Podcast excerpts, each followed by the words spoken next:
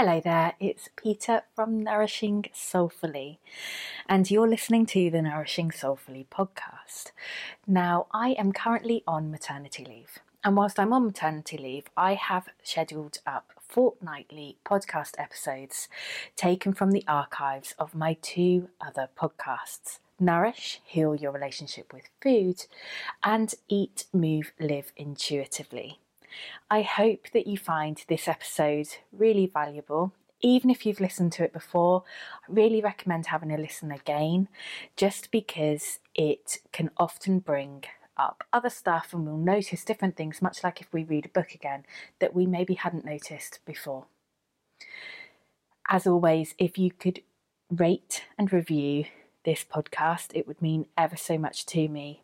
But what would mean even more to me is if you could share this episode, if you found it valuable with others, because this will help the podcast be found by many, many more people.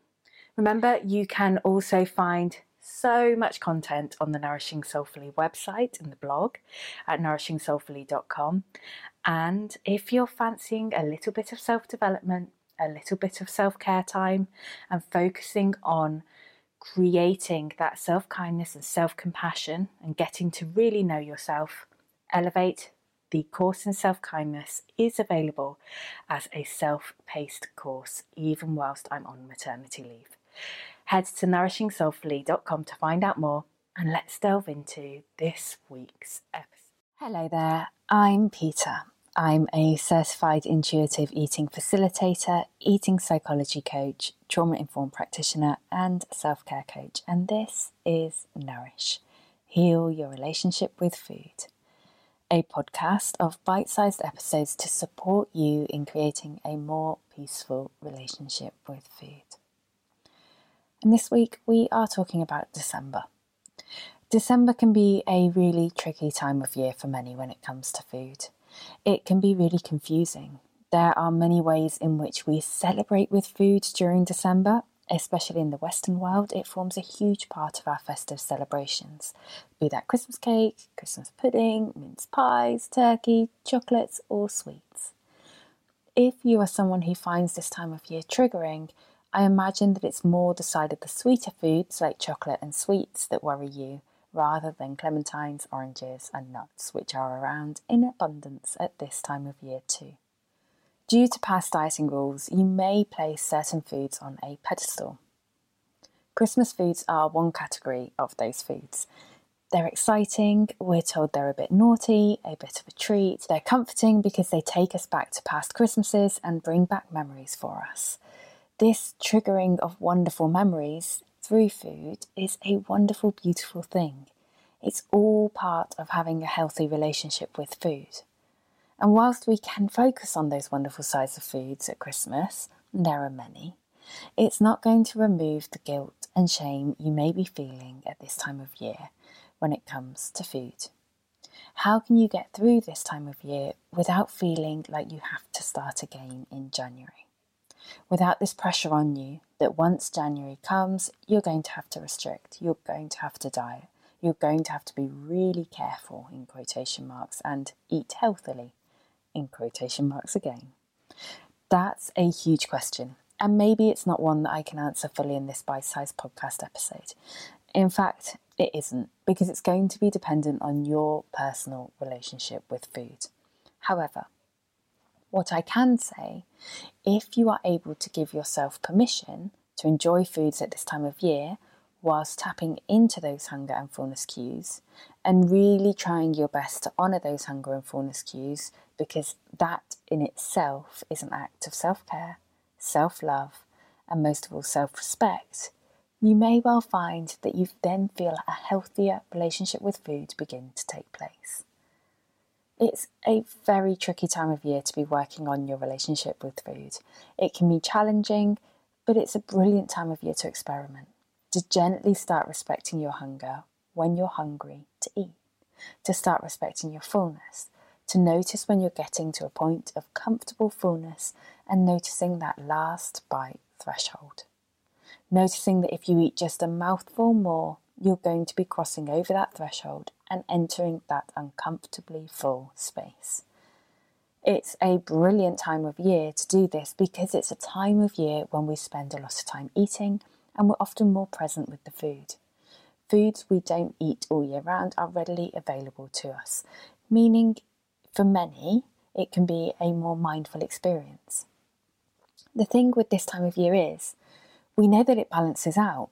As well as the festive foods, you'll be wanting more warming, comforting meals during the winter. But come summer, you won't be wanting a stew or a pie or even gravy. You'll be wanting lighter, more refreshing meals and snacks as you'll be in a different eating season of your life. It's about gentle experimentation, that gentle permission to eat when hungry, to respect your body when full, to eat the things that you feel like eating. And of course, adverts and offers in the shop, etc., are going to impact your choices right now. And without doing a lot of work on tuning out of these things, you won't be able to avoid this impact. But these things will also give you ideas for the foods, the meals, and snacks that you'd really like to enjoy this time of year. So they can also serve a purpose. My takeaway for you for this Nourish episode is how can you gently enjoy and embrace food during this season of your life? How can you give yourself full permission to do so? What do you need in order to make that happen without the idea that you'll start again in January? That idea of starting again in January is essentially a permission slip to disrespect your body. A permission slip to eat past the point of comfortable fullness to not acknowledge your feelings after you've had too much to drink or too much to eat and you're feeling unwell. What do you need? How can you give yourself that freedom and enjoyment with food during this season without the start again in January?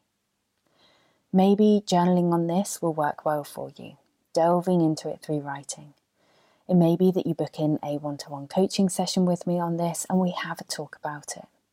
I'm now offering one to one coaching sessions via phone, Zoom, in person here in Cornwall, and via Voxer, a voice messaging app. So, for more information about that, pop an email over to Peta, that's P E T A, at nourishingsoulfully.com. Before I go, I just wanted to mention a workshop I'm running between Christmas and New Year via Zoom on Friday, the 30th of December at 10am, entitled Pause Take a moment to better understand your relationship with food. This workshop is a food relationship audit, including a physically printed workbook where I will walk you through the workbook step by step, and you'll complete it in the group workshop. And I'll be there to answer any questions you have. And that workbook will be sent out to you ahead of the workshop and you'll receive it via post. Upon completing the workshop, You'll know which areas of your relationship with food require your time and your energy and focus, and which areas you don't need to work on or worry about right now. When January comes, you won't be starting again. You'll be continuing to heal your relationship with food, taking the experience and knowledge you already have, and knowing exactly where you need to gain further experience and knowledge, knowing what you need to focus on in the new year, and that is how you heal your relationship with food. I hope you have enjoyed this episode. If you have any questions or requests for future episodes, please feel free to email me.